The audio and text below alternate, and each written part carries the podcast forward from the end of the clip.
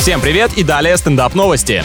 В Красноярском крае мужчина застрял на заборе, пытаясь попасть в закрытый город. До сих пор существуют города, огороженные забором. Там еще, наверное, стражники на башнях, ворота огромные и ров с водой. Бедняга провисел четыре часа, пока ему не помогли сотрудники эм че эс. А чего так долго? Наверное, из своей крепости на перекладных или на собаках добирались. За попытку посещения охраняемого объекта ему грозит штраф от трёх до пяти тысяч рублей. Еще и мамка за порванные штаны наругает. Вот отстой.